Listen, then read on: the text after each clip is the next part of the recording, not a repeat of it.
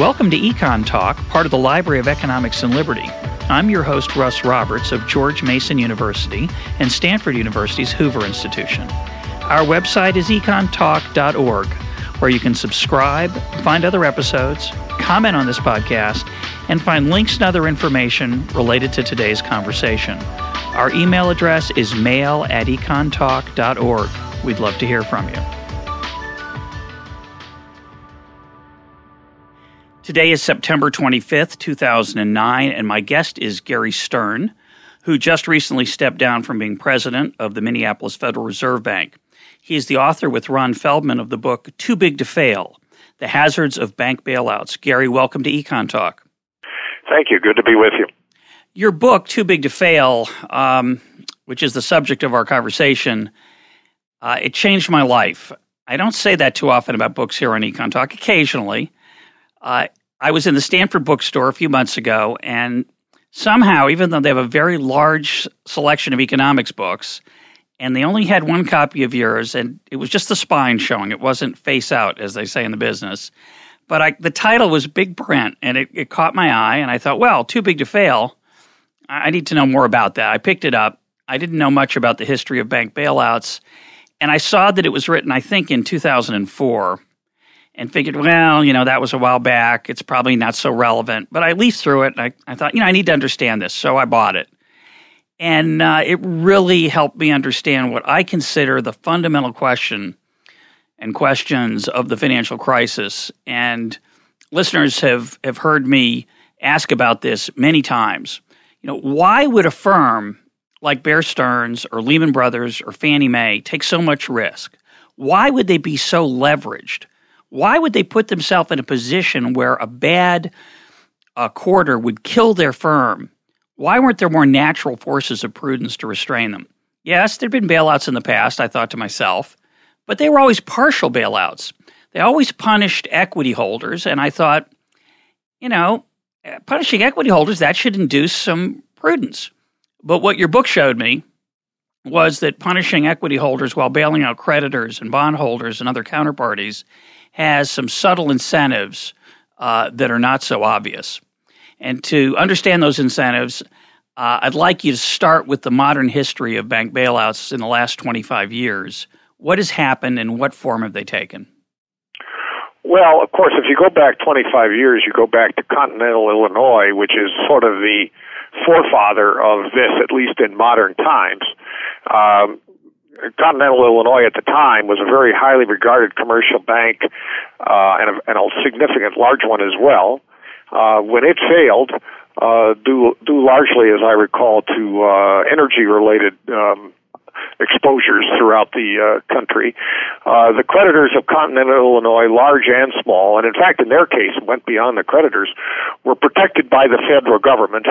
Uh, and the reason for that uh, protection, so they didn't suffer any losses. The reason for that protection was policymakers' concerns about spillovers or contagion effects, which just means that uh, the concern was that problems at Continental would adversely affect other large financial institutions, important financial markets, and ultimately the performance of the economy itself in terms of output and employment and so forth, that there would be significant negative consequences. And so the decision was made um to try to limit the damage, limit the spillovers, uh, and therefore avoid the the adverse consequences that would follow. They were the eighth um, largest bank in the United States at the time, I think. Seventh largest or something seventh, like yeah. that. So they were yeah. big. I mean, the, the irony, of course, is that most people listening have never heard of them. That's they're, right. Because they're gone. uh, you know, so this is some and obscure it, event. Pardon me? It sounds like some obscure event. Some bank was bailed out, but it was a very large bank. And right. I think you said they had uh, something like five thousand counterparties. So the worry was they were so connected with all these other creditors and, and borrowers and lenders that it would make a mess. Exactly. And, and among their creditors, they had borrowed a lot of money from um, community banks uh, around the country. And in some cases, the community banks had exposure to Continental well in excess of their capital. So that, you know, you, if Continental were allowed to fail, there would no no doubt have been cascading into a wide range of other financial institutions, include, including a host of community banks. Um, but that wasn't the only, uh, but that wasn't the only problem, but that was part of it. Uh, so Continental Illinois was, you know, as I say, the, fa- the forefather of this. And in fact, in congressional testimony following the, um, Continental Illinois episode, the controller at the, of the currency at the time indicated that there were something like eleven banks in the country that he considered too big to fail. And of course, that sent a pretty strong signal to the creditors of those institutions, at least, that they were not going to be exposed to losses, no matter how big the risks uh that the, uh, the, the institutions in which they were creditors, no matter how large those risks uh, were taken. Now, the technical name for that is moral hazard. That's what the yeah. economists call it. I, it's a really ugly phrase. Doesn't convey anything about what, mm-hmm. what it really is. It's a simple idea, which is, as you say, that that the normal forces of prudence for a creditor is to make sure that the institution that you're lending to doesn't go bankrupt. It's all you care about. You just want them to stay in the in the black, and so they can repay you for the loan you made. Exactly, because creditors, unlike equity holders, creditors don't get any upside. If you if you make a loan to a bank or whomever, you're going to get you're going to collect your interest payments over time and expect to get your principal back at the end of the day. Um, no matter how well the institution does, you won't do any better than that. Equity holders have a whole, are, are making a whole different uh, that's a whole different kind of transaction. And so imposing losses on equity holders is it doesn't do any good in terms of dealing with moral hazard. That seems uh, because that seems they get counterintuitive. The that seems counterintuitive, right? They don't want to lose their they don't want to lose their, their equity. Why would they why would they want to lose all their money? Well, I think I think part of the answer there depends on the how diversified the equity holder is. And for example, if you are a large institutional investor uh, owning uh, equity in lots of different country uh, companies around the uh, around the country and perhaps around the globe, you don't have large exposures to anybody. So even if somebody goes bankrupt, that doesn't have a big uh, a big effect on your performance. Uh, I would contrast that to a uh, community bank that, say, is family-owned, and the family has a um, has a lot of their personal wealth tied up in the equity of the bank. Well, they they have lots of incentives to be prudent. Uh, but you can't say the same thing about the um, equity equity holders of uh, large institutions where the equity is broadly held uh, across the world in very in very small proportions by every institution. Yeah, this was a deep uh, insight for me because I, in my mind, and I think in a lot of people's minds, you have the bondholders, creditors, and the equity holders. And you tend to think of the equity holders as a group standing off on the side, watching what the firm's doing, saying, hey, now don't be too risky. But there's no such group. There's no group that's sitting there with all their wealth in in, in that one stock. That would be extremely stupid. There might be some people foolish enough and reckless enough and naive enough to invest their entire wealth in one stock. But when we say the equity holders, it makes it sound like they have a particular interest. But of course, they're diversified, as you point out. Right. And, and a high-risk stock adds a little zest to their portfolio. Because it might not go broke. Well, exactly, and they and you know there it's a risk and return thing. They know exactly, yeah. that uh, you don't get any above normal returns without above normal risks. Uh, I think they hope that in sufficiently diversifying their portfolios, uh, they can diversify some of that risk away, and perhaps some good professional investors do in fact do that. Uh, and of course, to the make- extent that they do that, uh, they certainly don't exert any discipline on the management of the institutions we're discussing. Uh, now, the management that's themselves are stockholders, right? Uh, often, not always, but often they are. Uh, they have an equity stake as well, and surely they don't want to be wiped out. Well, that's correct, and and uh, that's something that I've been thinking about for quite some time, and I think that's where we get back to the moral hazard issue. I don't think that uh, the Uh, management or large shareholders of some of the institutions that got into serious difficulty uh, were, were um, excessively greedy or greedier than management in the past or anything like that. I think they were responding to the incentives they confronted. And, and one way of thinking about that is if creditors expect to be protected, then they have no incentive to worry about the risks the institution is taking, which is just another way of saying that risk-taking is mispriced, it's priced too low, and we know that when something is priced too low, too much of it will be taken on. And I think that's what happened in uh, in some of the very high-profile cases uh, over the last couple of years. Now, obviously, some large institutions avoided the problems, um, at least avoided them to the extent that they they they didn't uh, they didn't either go out of business or require bailouts or um, so forth. But, of course, they did suffer, suffer substantial declines in equity values, at least for a time. In the short run. Um, but that's where I think the risk, mispricing of risk uh, matters. And it's also true, of course, some managements are better than others. And uh, so some firms managed to avoid the worst of this, even though their creditors may have believed that they would be protected. Well, the other factor, and I, I learned this from a conversation with Paul Romer, uh, the other factor, of course, is the salary. So their downside risk, it's true they don't want to, their equity to be wiped out, but they usually can't cash in their equity. So when they lose, in the case of the recent calamity, hundreds of hundreds of hundreds of millions of dollars in stock value and equity value as their stocks fell, they were comforted by the fact that, one, they couldn't have cashed that out when they were high. And secondly, they made very, very large sums of money in salary along the way. And they did sell some of their stock in the good times. So they're worth, many of them are worth hundreds of millions of dollars, despite the fact that they, their stocks went down. Uh, yeah, and presumably the smart ones, e- even where they owned a lot of uh, company stock, uh, diversified the rest of their assets away. Exactly. So they, they whatever losses they suffered, it, it wasn't on their entire portfolio. Yeah, they were making ten, twenty million dollars a year, and they weren't in cash, and they weren't using that. Right. To buy up their uh, own stock. They're using it to buy other stuff that was, of course, safer, which because they're not stupid. Right. Uh, contrary to what uh, you know, the standard view that they were just so greedy they couldn't stop and you know uh, dancing while the music was playing. they, they were they were prudent with their own money. Well, and I think yeah, I mean, I think it it, it, it um, strains credibility to somehow believe that uh, people are more greedy in the uh, first decade of the twenty-first century yeah. than they were ten or twenty or thirty or forty years ago. Yeah, it's a strange uh, view of human nature.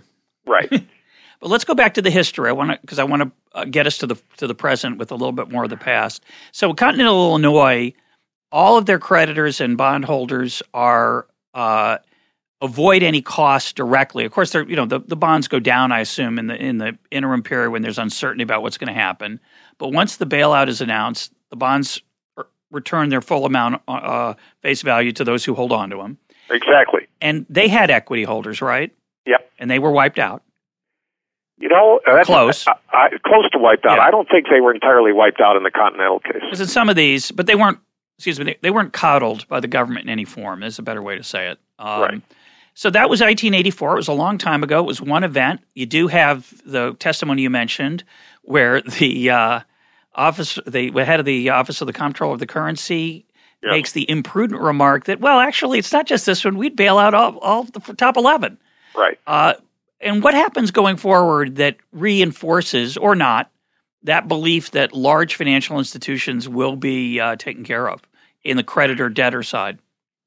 Well, I think one of the things that happened, although it, it it's not something that we emphasized in the book, and, and I don't think it has been emphasized, but I think, you know, there was another there was another uh, banking crisis in sort of the late eighties, early nineteen nineties, and a lot of savings and loans institutions failed, and a lot Correct. Of people lost money. Yep. But there was also uh, episodes of forbearance where some large financial institutions, had you marked their balance sheets to market, would have would have been seen to be insolvent. Um, but um, that wasn't that wasn't done. In fact, they were given time to recover, which is which in fact they did. But I'm sure that you know creditors are pretty sophisticated people, and I'm sure creditors understood uh, what was going on during that episode. So I think that probably served to reinforce the no- well, I'm sure it re- served to reinforce the notion that if you were a creditor of uh, a systemically important financial institution, however you care to define that term. If you were a creditor of such an institution, uh, you were likely to be protected either directly or, or indirectly if the institution got into significant difficulty. The next the inter- high-profile episode yeah. um, was really long-term capital management, which was a, a, a different kind of fish altogether, but I think uh, creditors drew the same conclusion. So let's talk about that. Before we do, though, uh During this period between eighty, the long-term capital management happened in nineteen ninety-eight. Uh, in that fourteen-year period uh, you, before that, you point out in the book, many, many banks went uh, broke. Mm-hmm. And the F D I C uh, covered many, many, almost every dollar of depositors' money, even when it exceeded the limits the F D I C uh, had, had promised to guarantee. Exactly. Which, of course the, – go ahead. Well, I was going to say, I mean, that changed with the legislation passed in, in nineteen ninety-one, I believe, called fiducia. When um, and there's two things significant about fiducia, at least. First of all, the government had to engage in least cost resolution of uh, uh, bank uh, in terms of resolving banks that, that became insolvent or were close to becoming insolvent. What does that and mean? And the idea behind that was to, in fact, impose losses on creditors. And if you look at the history of of um, resolution of bank problems following fiducia until the recent episode, and putting long-term capital aside, um, I think you'd see that the F D I C did in fact um, did in fact pursue that policy. Uh, having said that, um, there was also in fiducia uh, an out uh, that that basically, and by the way, that an out that I think uh, deserved to be there, that basically said to the uh, regulators, uh, uh, you. Um, could avoid least cost resolution if you thought there would be significant systemic adverse consequences from uh, pursuing that policy with regard to a particular institution. Uh, so there was an out. Now, I think a lot of people thought that fiducia dealt with the too big to fail problem. I think there was, it wasn't unanimous, but I think there was a pretty widespread conviction, uh, conviction that because of least cost resolution and some other things in fiducia, it dealt with too big to fail. My co-author and I, Ron Feldman and I, uh, didn't reach that conclusion at all. Uh, we we thought, in fact, that fiducia did not effectively address too big to fail, and for better or for worse, uh, we turned loophole. out to be right. Because of that loophole. Well, be- yes, because of the loopholes, and because the loophole was simply mirrored, actually, what happened in the Continental Illinois case. Um, one of the, part of the loophole is you've got to have agreement among the F D I C, the Board of Governors of the Federal Reserve, and the President and Secretary of Treasury that you're not going to pursue least cost resolution. Well, all of those, those are the people who were exactly involved in the decision to um, to bail out the creditors of Continental Illinois, so... Uh, while while some people thought that that, uh, that escape clause in fiducia was very unlikely to ever be invoked, we thought, heck, they were just formalizing uh, what was past practice. But you do point out just now that, that in the interim there were some pay, prices paid by creditors for, for bad right. decisions in this That's period. Right. What about uh, – it's interesting to me, you didn't, you don't mention – Uh, the savings and loan, and you don't mention any of the uh, the Mexican crisis or the um, uh, any of the other international crises before nineteen ninety-eight. Right? Is there some role that they played in percep- in the perception of creditors?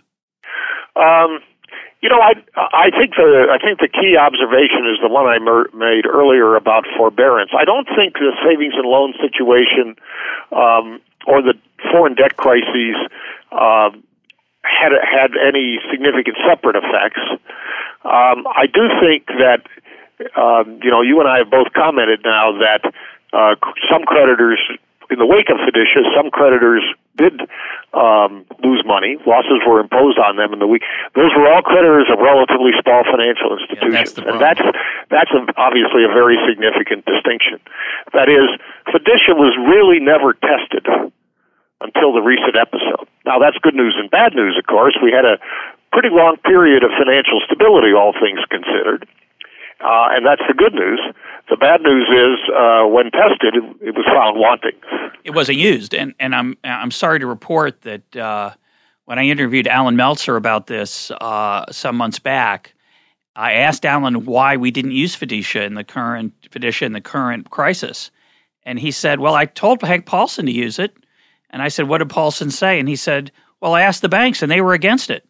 Well, they would yeah, be, because well, it, removes, it removes their management. That, uh, right? That answer was predictable. Yeah, it removes their management, so of course they were against it. Yeah, no, I, I think, but I, but I think more fundamentally, uh, people should not have kidded themselves about the prospective effectiveness of fiducia.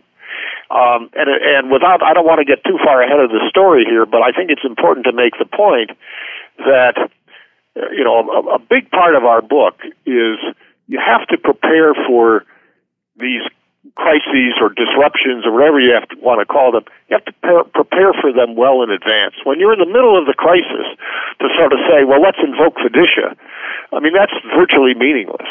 Um, it's it part of this is is about preparation, and I'm not I'm not suggesting preparation is necessarily uh, easy or without uh, or free or anything like that, but it's essential. Well, I want to come in the last part of our conversation. I want to turn to ways we might improve that. So we'll right. we'll, we'll get to that. Let's go back to long-term capital management mm-hmm. in nineteen ninety-eight. So they were a hedge fund, right. uh, and we talked about them recently. Uh, In conversation with William Cohen, the author of, of House of Cards, they were a hedge fund, uh, not a bank, uh, not F D I C insured, not S I P C insured. Uh, they were just a hedge fund that has was highly leveraged, meaning they had borrowed a lot of the money they used to make their bets with. Yeah. Well, I think the long-term capital management is, you know, there's there's different ways of reading that situation, of course, because no government money was explicitly put in.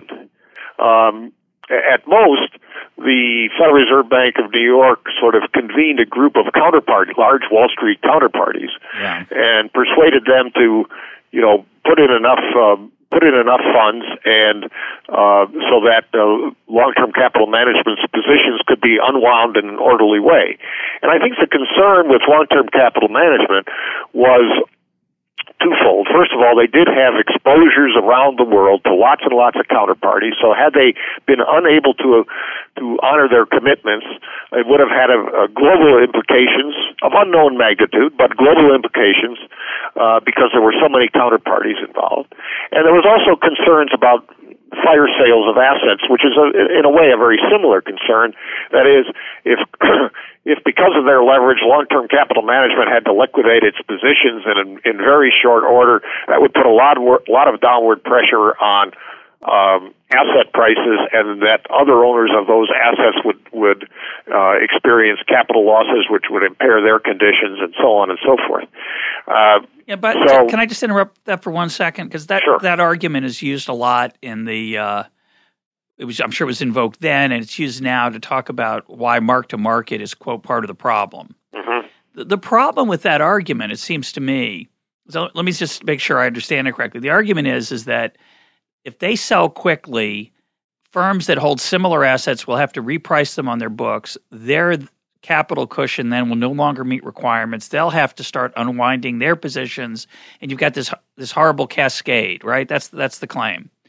That's the story. But, but the problem with it is is that it it gets too much mileage out of the quickly part. It, it sort of says, well, but if they have to sell them quickly, well, let's say they had to sell them slowly. The real problem isn't the speed at which they have to sell them. It's that the assets aren't worth very much. Now, it's true that, you know, that mark some markets for some assets are thin, but the real problem was is that what they were holding actually wasn't worth nearly as much as they had thought. And you know, so the, I, I agree with you. Um, I'm not a uh, – I'm an advocate of mark-to-market accounting, um, and I – you know, and I think if mark-to-market accounting were pursued in a consistent way over time, it would clearly be would clearly be helpful rather than det- detrimental. Um, to financial stability. Uh, so you're, you're not going to get any counter-argument from me on okay, that, Russ. Carry on. I'm simply describing the the this thinking is, right. Go ahead. Behind some of this. Go ahead. Yeah.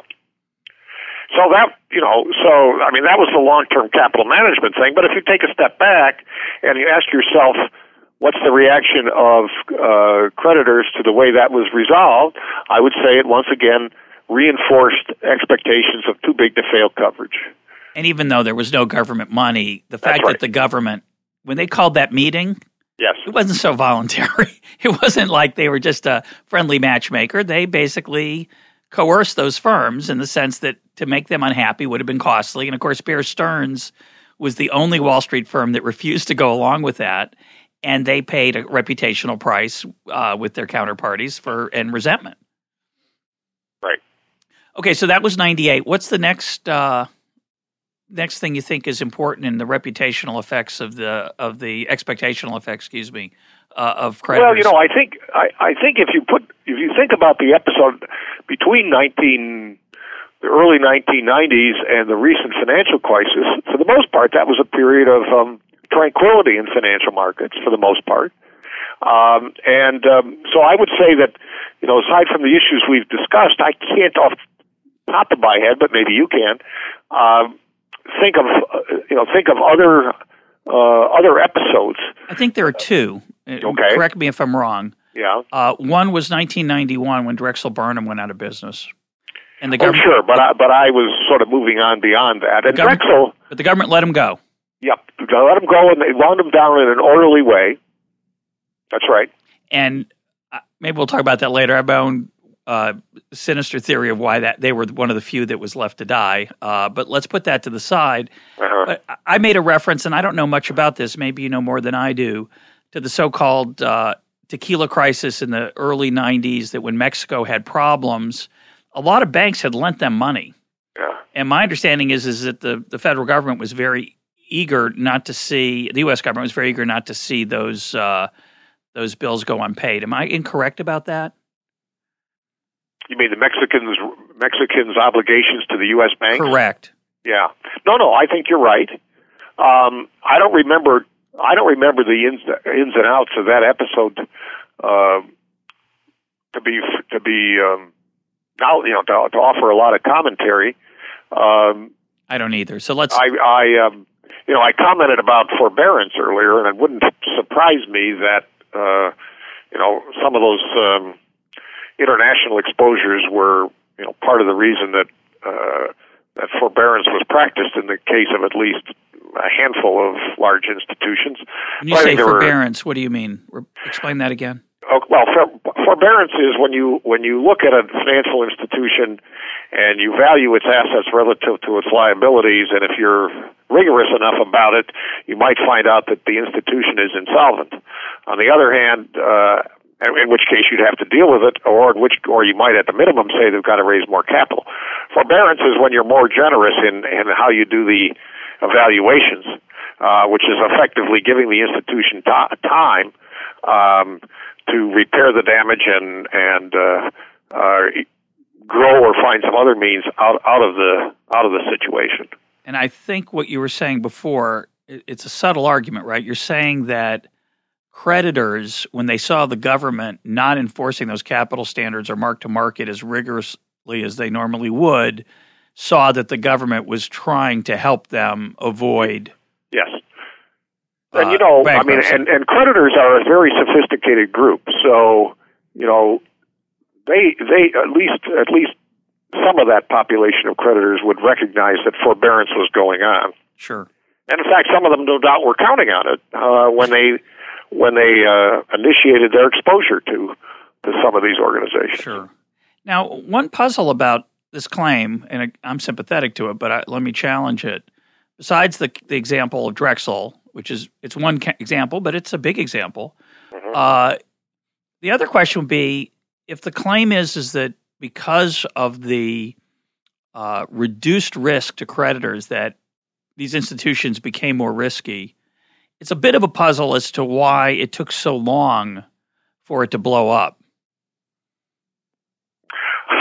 You know what I'm saying? Yes, oh, sure. I know what you're saying. I have an um, idea, but I'd like to hear yours. Well, I, you know, I, I wish I had an answer to that question. I think, I think getting the timing of these kinds of things, or, or putting it the other way around, trying to predict in advance what's going to set off a financial crisis is virtually impossible.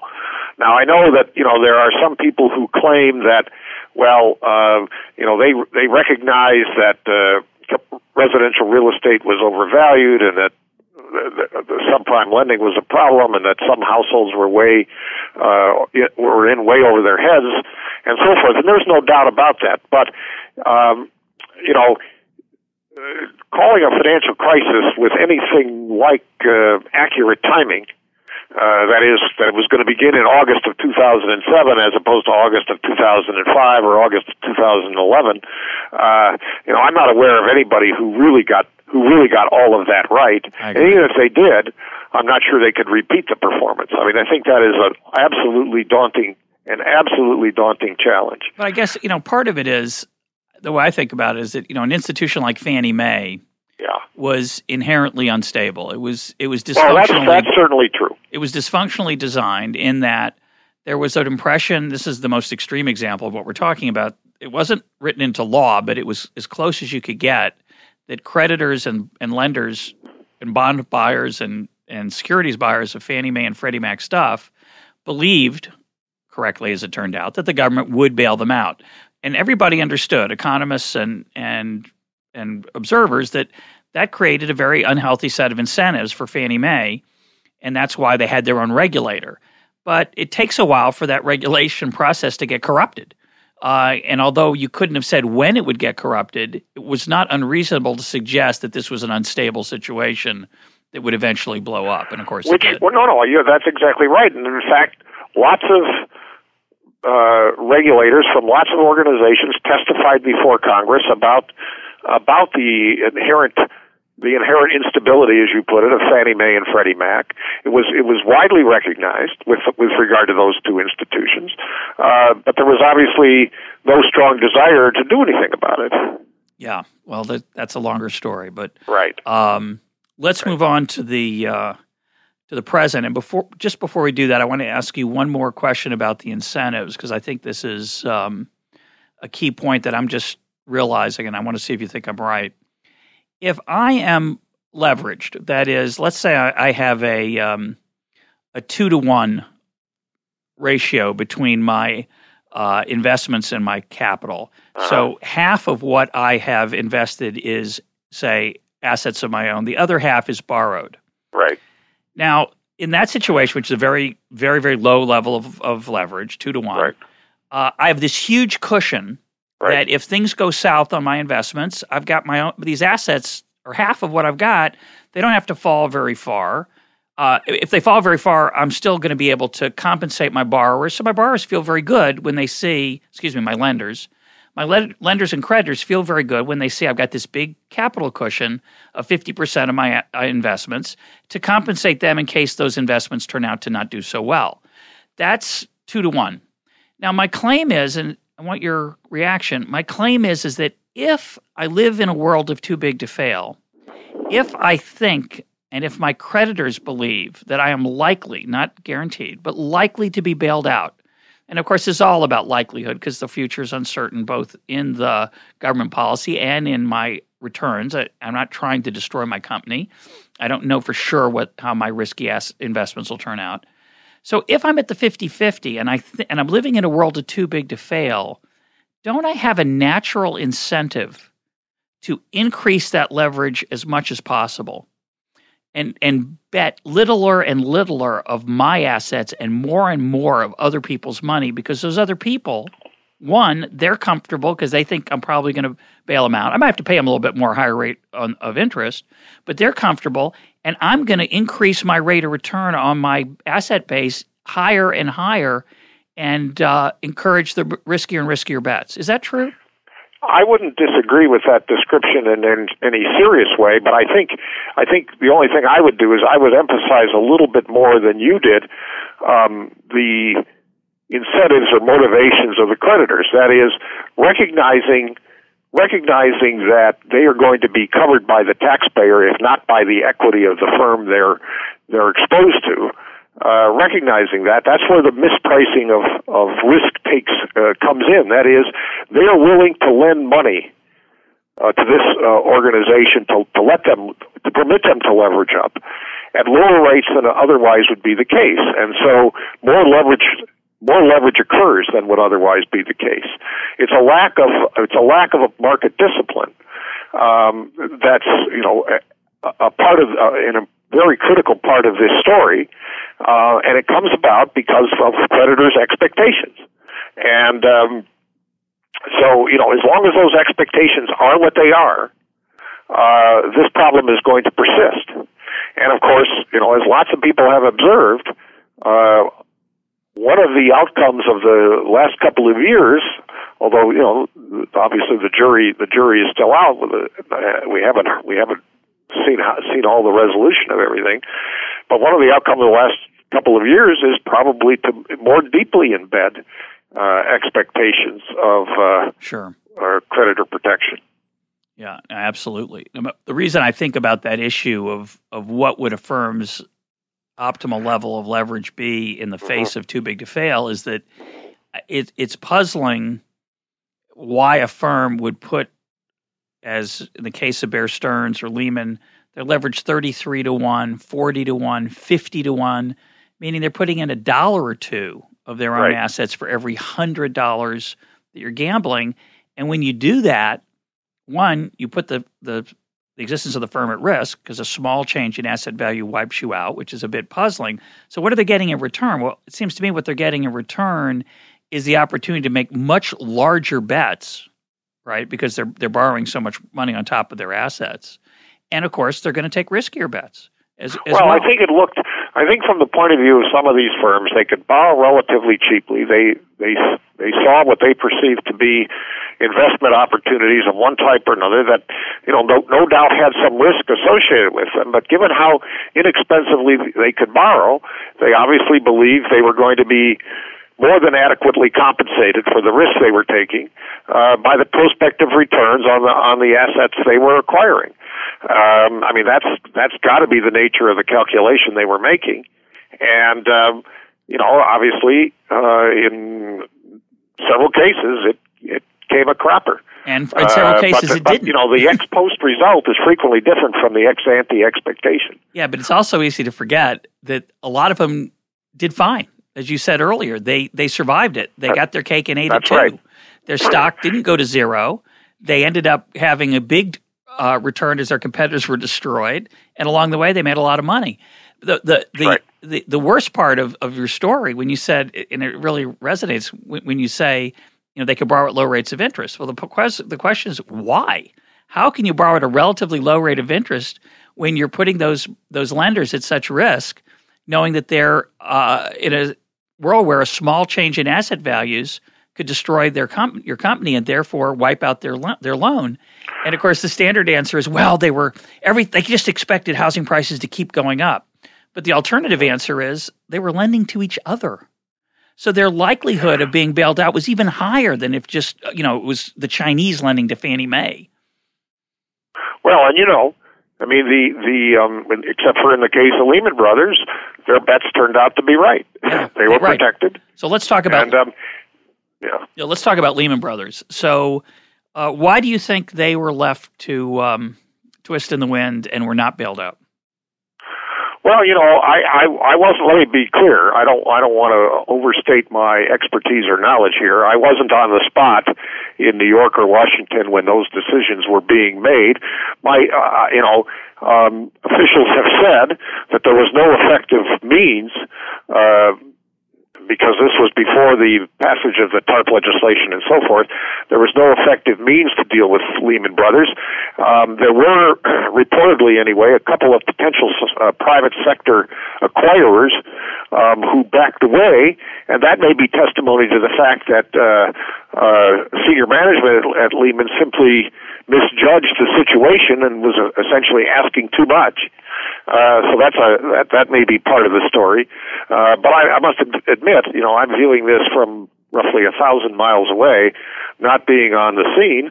Um, And uh, it, it may have also been a, a view, and I, you know, I again, I don't have firsthand knowledge of this, that in the wake of all the, that, that, in the wake of Bear Stearns and the and all that had gone on in the ensuing six months, that there was a view that heck, uh, Lehman Brothers creditors had ample opportunity to adjust their exposures if they were adequ- if they were sufficiently concerned, and uh, if they didn't, they didn't. That's too bad, and they should uh, bear some losses. Uh, You know, as it turns out, uh, obviously people have, have used Lehman Brothers as kind of a, you know, a marker for the real onset of the of the deepening financial crisis uh, and and so forth.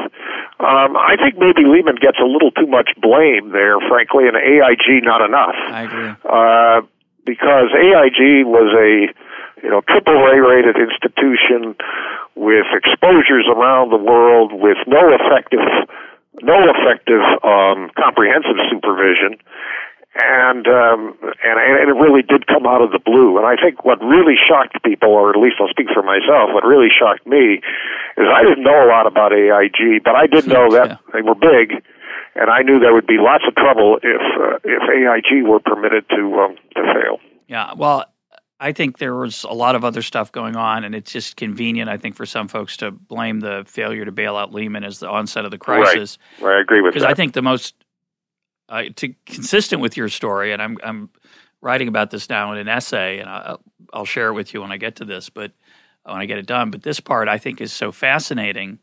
When Bear Stearns uh, in March of two thousand eight, Bear Stearns is uh, dies.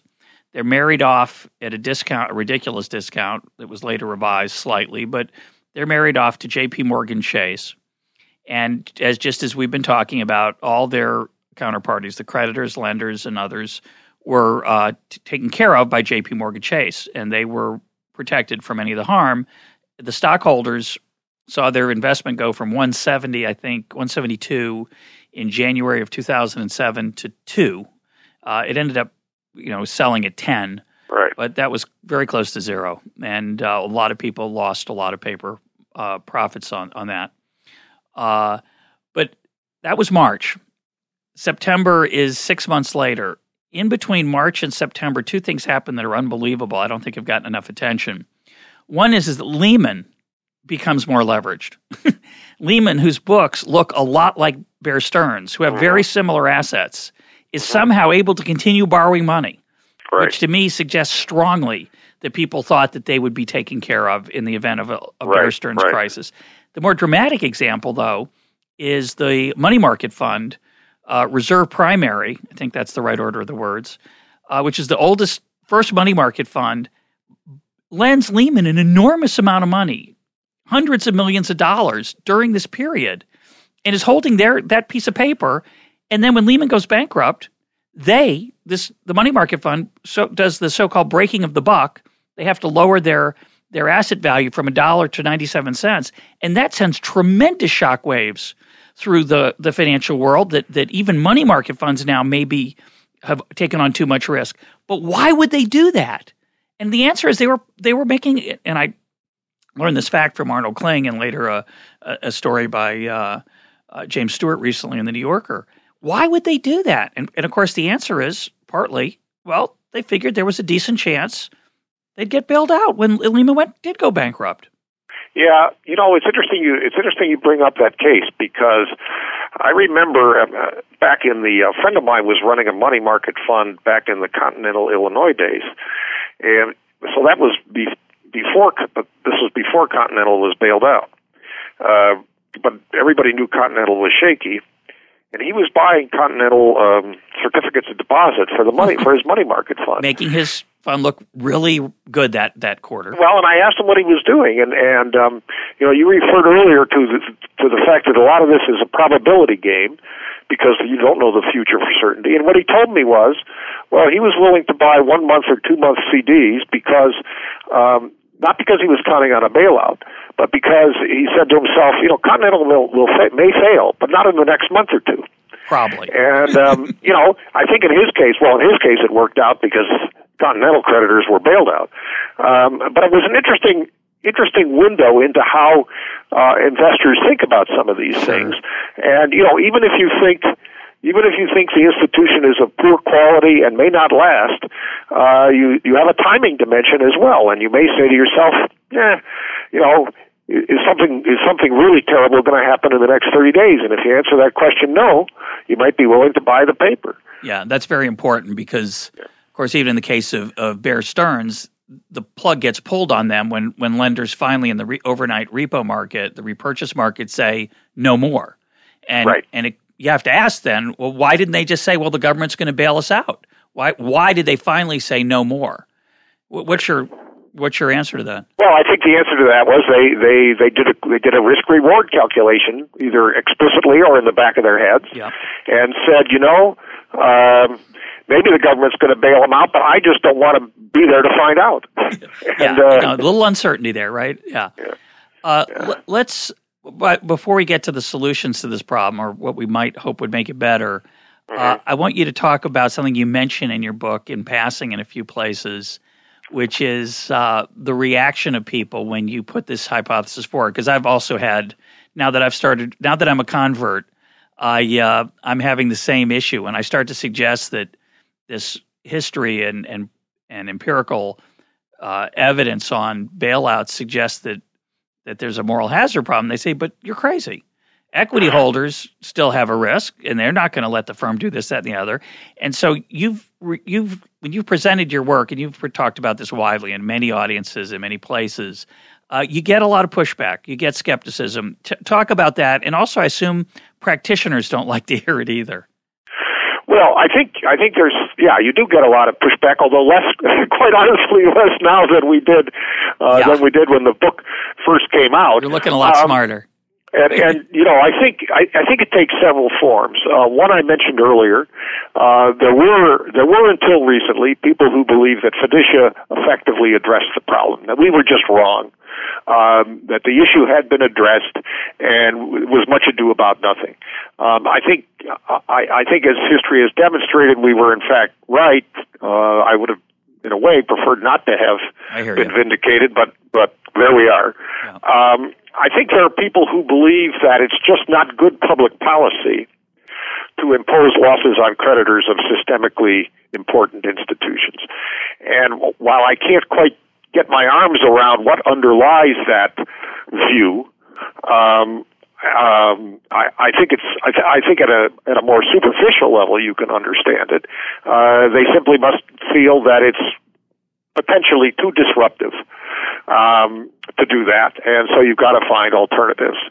Uh, a third, a third thing that um, that we hear uh, and have heard is that well, um, the, the best thing to do is to uh, make supervision and regulation sufficiently effective sure. uh, that you you can prevent these episodes going forward. And, yep. and in my experience in, in this environment, and given the incentives that, that we confront, that's just not possible. I mean, we should make supervision and regulation as effective as it can be, uh, without, you know, without squandering resources, of course.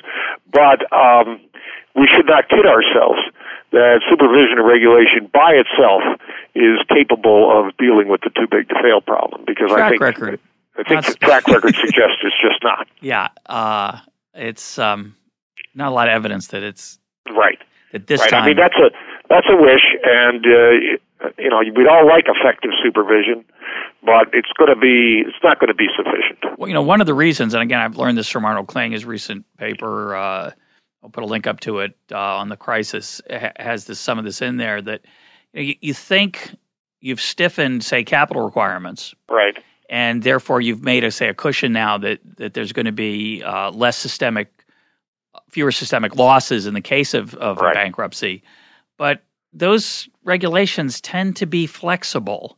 There's a political dynamic that's often ignored. It's it's like when economists, and I can't believe they still do this, but they say, well, we have to reconstitute Fannie and Freddie because they're crucial for liquidity. So we we got to recreate them. But this time, like it's going to be different. This time, we'll just have different regulatory strictures so they won't get out of control. well, yeah. we had well, that before. Course, right. No, no, I, I agree with you on, on that. I, um, I, I don't I don't have the solution as what we ought to do with Fannie and Freddie, but I agree that um, sort of somehow believing that you're going to p- preserve the incentives but have better supervision and therefore have a better outcome, I think is kidding yourself. Yeah. So um, let's let's turn to the solutions to, the, to, to Too Big to Fail itself. Uh, you talk about a lot of them in the book. Some of them are, I think, a little more convincing than others. Why right. don't you lay out, and you're honest about the riskiness of these some of these solutions, talk about what we might do to encourage more prudence and restraint on the part of creditors uh, than we have now. Well, you you started at exactly the right spot from, from my point of view, Russ, and that is we've got to find a way to credibly, and I would emphasize the word credible, you've got to find a way to credibly put creditors of these systemically important institutions at risk of loss. You can't simply te- say you are now, going forward, we're not going to bail you out. That's not a credible statement. You have to take actions so that they understand the regime or the environment or whatever word you want to use has changed, and that indeed there's a much higher probability, it's not going to be one hundred percent, but there's a much higher probability going forward that they will lose money if one of these institutions get in, gets into difficulty than, than was the case in the past. And earlier I talked a little bit about preparation. And preparation, I do believe, is very important. And let me just describe what, what I have in mind there. Uh, as I indicated, uh, the reason policymakers intervene in these cases, in my judgment, uh, is because of concern about spillovers that would have adverse consequences for other institutions and major financial markets and ultimately for the economy itself. So preparation means identifying and then taking steps to limit those spillover effects. Um, and, you know, that's a, that's an analytical question, uh, but it's something that can be done. A lot of that information is already available. You look at where do these large institutions have major exposures, in which markets, to which counterparties, and so forth. And you ask, also can ask yourself, uh, are those exposures prudent? In some cases, you may decide that indeed, Uh, the institution is very large, but because of the way, it, because of the nature of its business and the nature of exposure, it doesn't pose any systemic risks, and then you don't have to do anything. Uh, and then if it fails, you, you, you're confident that you can impose losses on creditors because you've prepared, you've done the analysis, and you uh, have satisfied yourself that the spillovers are manageable. Um, uh, in cases where you're concerned, uh, you're going to have to use um, authority to get them to reduce those exposures. Uh, you don't want to reduce to zero because you can't have a financial world where nobody has, nobody does trades with each other or has exposures to each other or positions assets or anything like that. But that doesn't mean in some cases they shouldn't be smaller or backed by more capital, uh, than they currently are. Uh, but, but that's a, that's a great emphasis on preparation, and it's work that should be done in tranquil, sound times in yeah. financial markets, because in the middle of a crisis, you're dealing with a crisis. You're not pr- trying to understand uh, the uh, the prospective nature of exposures that might bring on the problem. Let me ask so, you about two problems with that. That yes. Did you want to Did you want to say something else? No, no. That that uh, that covered that. What I worry about in that, you know, that's appealing, and and it's a uh, it's always good to add transparency. It seems to me. Um, the worry I have is that one. If you have a policy that says if we think you're not too systemically connected, we're going to let you the chips fall where they may. Right. Uh, that's going to create an incentive for people to be more connected. You know, some people have claimed, I don't think it's true, but some people have claimed that Lehman's big mistake is they weren't they weren't interconnected enough. They they blew it. They should have been taking riskier bets with more people. And but certainly, if if it became known and it was a credible promise that we were going to be more. Um, we're going to make some suffering take place, then you'd have an incentive to be more... Um, I, I take your point, but that's where the other side of my suggestion is important, that where institutions... I mean, this has to be ongoing work, so it's not once a year you look at these organizations or something like that, but where, where you see exposures that you consider to be excessive relative to, you know, either the capital or the management ability, or, then, then the authorities have to be prepared to intervene and to say, you've got to reduce those. That, that, raises, um, that raises my second question is how yeah. do you keep that from being an ad hoc uh, process that is prone to rent-seeking and other problems? So, you know, one of the claims, which I always find strange to solve the problem is, well, we just can't let – we won't let institutions get too big. But that's a nice statement. You know, implementing that in a policy world is really fraught with uncertainty. What would you make them sell stuff? Would you – what stuff? How would you decide? How would you measure it? So I'd worry that in in the case where if I've got an ongoing monitoring process and I'm, as say, the chair, whether it's the head of the Fed or whether it's Treasury or some independent new organization that gets set up, right. I'm going to be intervening in relationships between financial institutions on an ongoing basis. It's not really as much of a market process as it as it, as it would seem to be. Isn't that going to yeah, lead to some— You know, um, you're quite right that there's always devils in the details. And uh, I, I think it's. I, I think um, until this kind of proposal is implemented, we won't know in advance where all of its strengths and all of its shortcomings are. So I certainly agree with that. On the other hand, let me point out that just because there may be some, say, supervisory discretion here, doesn't mean that poli- doesn't mean that policy is random. And my guess is that if policy is impl- these kinds of things are implemented in a consistent way, one of the virtues will be that the, the financial institutions uh, of concern will understand what the um, uh, what what the rules the policymakers are using, whether they're explicit or implicit, what the rules policymakers are using, and will come to adjust and perhaps adjust pretty quickly. Um, yeah. In any event, um, you know, I don't. Um, while while I don't. Well, this proposal has the um, weakness of not having been um, of not having been tried, so we can't say for sure uh, it's going to work. The things that have been tried haven't worked, yeah, and so it seems to me that you know before we dismiss it, uh, we ought to try it. Yeah, well, it'd be better than it might be better than what we've got. Let me right. uh, let me ask you about your your first point, which I yes. found I just find it interesting. Uh, Uh, both politically and, and psychologically, the, the idea that we ought to put in positions of authority people who could, at least either by their past reputation, by the statements they'd made at their hearings, uh, I think you talk about at least that they were plausibly people who might not uh, bail out large institutions. Right. So let me play um, – uh, let's have a little uh, imagine, imaginative uh, session here. Uh, suppose that Gary Stern was made the uh, head of this new body that's in charge of uh, systemic risk. Right. You, you're a pretty credible guy. You know, you've written a book about the dangers of too big to fail. Uh, you've appeared on Econ Talk where you talked about all the destructive right. aspects of it. You've got a reputation. Right. Is it imaginable that in that situation you would keep your reputation as opposed to bow to the political pressure to bail out those creditors? Well, you know, uh, the short answer to that is yes, but the longer answer is that's why preparation is so important. And and let me just try to highlight that um, yeah, go ahead. again. I mean, I don't think you can ask me or anybody else if if a financial crisis comes out of the blue and you haven't done the preparation. I don't think you can ask any any policymaker to to let some large institution go so that you can teach the creditors a lesson. Because the, that may not pass a cost-benefit test. It's too late. The cost may be too large for the economy uh, relative to the lesson taught to the creditors. But that's why that's exactly why preparation is so important. If if the guy who gets to make this decision is sitting there, and he knows because that uh, that that they have acted to limit spillover effects earlier. Uh, then, then you don't have so much trouble making the decision to not protect creditors, and the reason you don't is because the costs are much reduced, and and so that's what's so critical here, in my judgment, about preparation.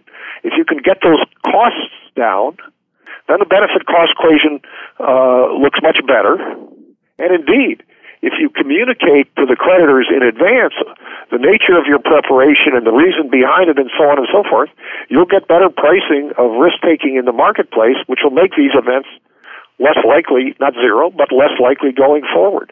So it, it has the potential, in my judgment, to set up a virtuous circle. Um, if you uh, if you communicate what you're all about as well, and I think that's important. Do you get any traction for that idea? Do people are people listening to that and thinking, considering it seriously? Um, I, you know, not as much traction. The answer is not as much traction as I would hope. Um, and I don't know the reason. I, I don't know the reason for that. Obviously, there are a variety of different proposals around, and we've modified our proposal some over time as well. Um, and, and by the way, some of what, what is being proposed does make perfectly good sense. Higher capital requirements, per higher, perhaps uh, higher insurance premiums, perhaps uh, it's not the worst uh, ideas in the world. Holding, uh, you know, holdings of greater holdings of liquid assets for systemically important institutions, and so forth. Um, I, those all, uh, those all would be helpful, although by themselves. Uh, they don't get to they don't get to, more, to the moral hazard problem. Yeah, my my uh, whether it's my cynical side or my realistic side, whatever you want to call it, for me the politics are um, are such that this too big to fail policy is a way to occasionally, not occasionally, on an ongoing basis, basically reward some very politically powerful people. And I'm not asking you to respond to that, uh, but. What has in fact happened, and this is the, I, I think, should not be forgotten, what has in fact happened over the last fifteen months is that the average American has sent hundreds of billions of dollars to the richest, some of the richest people on the face of the earth. And that, to me, is, I think the more people understand it, the better the chance that the political incentives will change. If people don't understand it, the political incentives are going to stay in place. Um, let, we're almost out of time. I, I want to ask you two questions, one a very uh, a naive one and one a, a bit challenging. The naive question is this. If um, if Bear Stearns had failed, or if we had done nothing in the face of Lehman's failure, the failure of Lehman, some say, you know, prompted an enormous uh, response because of the spiking of interest rates. What if we had done nothing? What if, obviously there's, you know, personal costs that are, have political influence, but, you know, this worry that credit markets would freeze up, what would have been the real side? Do you have a feel for what the real economy implications of that would be? What were people worried about and talking about that at least justified? I've been appalled at how unjustified in the in the communication sense these interventions were. What do you think the best case you can make for those interventions?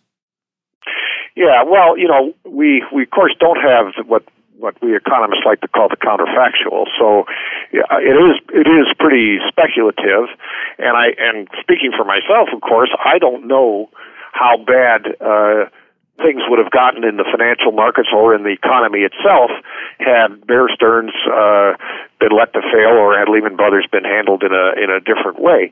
My own view of that is, um, difficult as it is to say it, uh, I'm glad we didn't find out. I do think the consequences would have been uh, exceedingly severe. Um, I can't quantify them.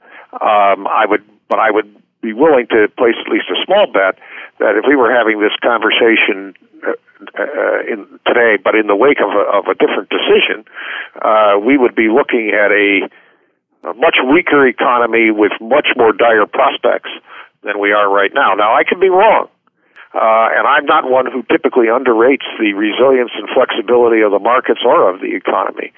But on the other hand, you know, um, history gives one pause yeah. uh, about inadequate responses to major financial disruptions. Yeah. And so I think you got to be careful.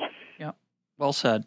Last question. Um, the It's multi-part, so it's a little tricky. The, the Federal Reserve balance sheet right now has something between six hundred and eight hundred billion dollars of mortgage-backed securities uh, that had been issued by Fannie and Freddie.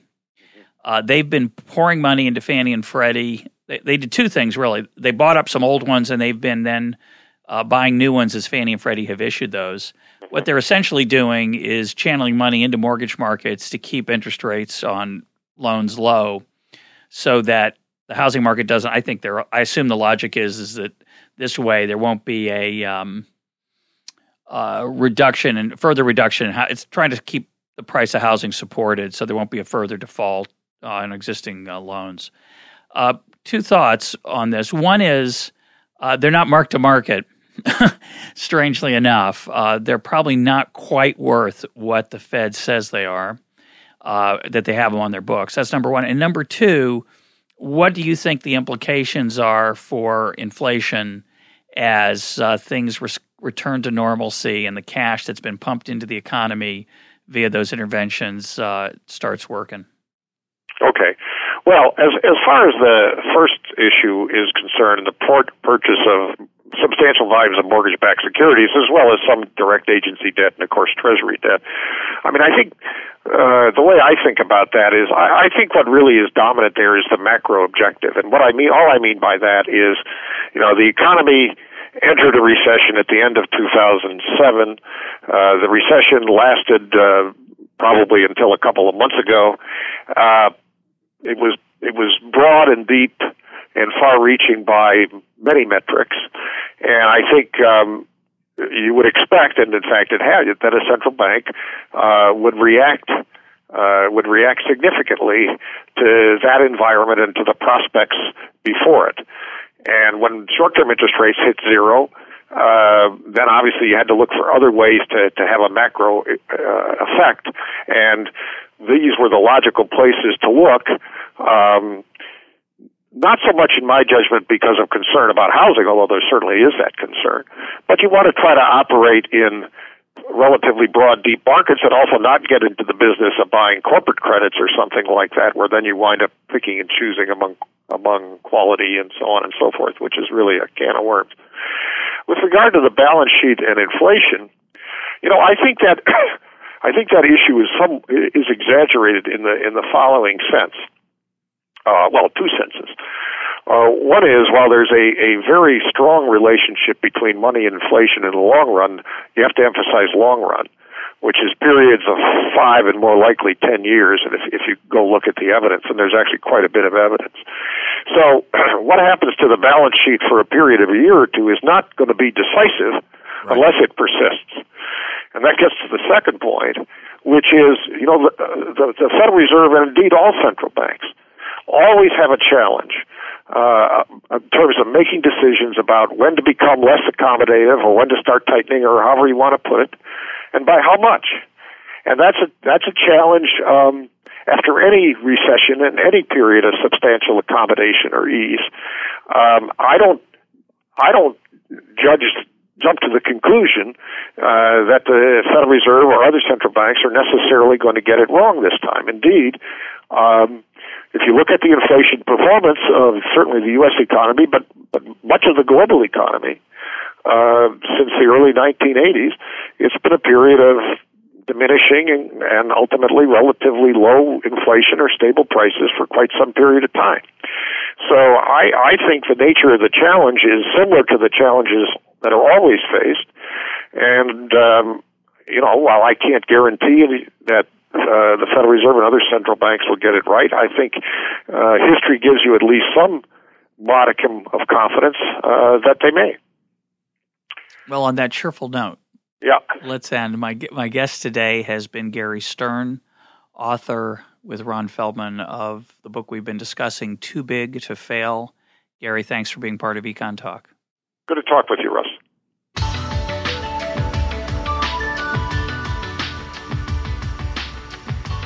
This is Econ Talk, part of the Library of Economics and Liberty.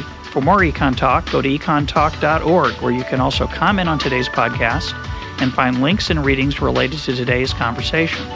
The sound engineer for Econ Talk is Rich Goyette. I'm your host, Russ Roberts. Thanks for listening. Talk to you on Monday.